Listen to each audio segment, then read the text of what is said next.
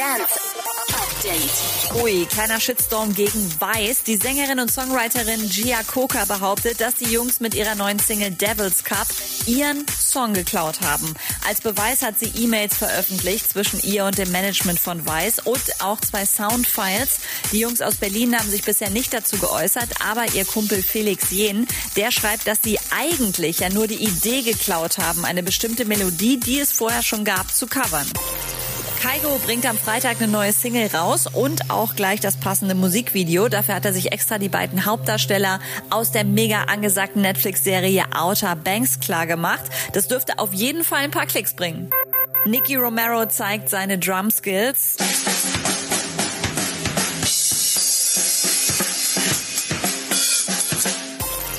Und Robin Schulz, ihr kennt ihn mal wieder voll im Online-Shopping-Modus, hat sich ein Bubble-Tent bestellt und beim Aufbauen im Garten gemerkt, ups. Ich habe irgendwie die Größe unterschätzt.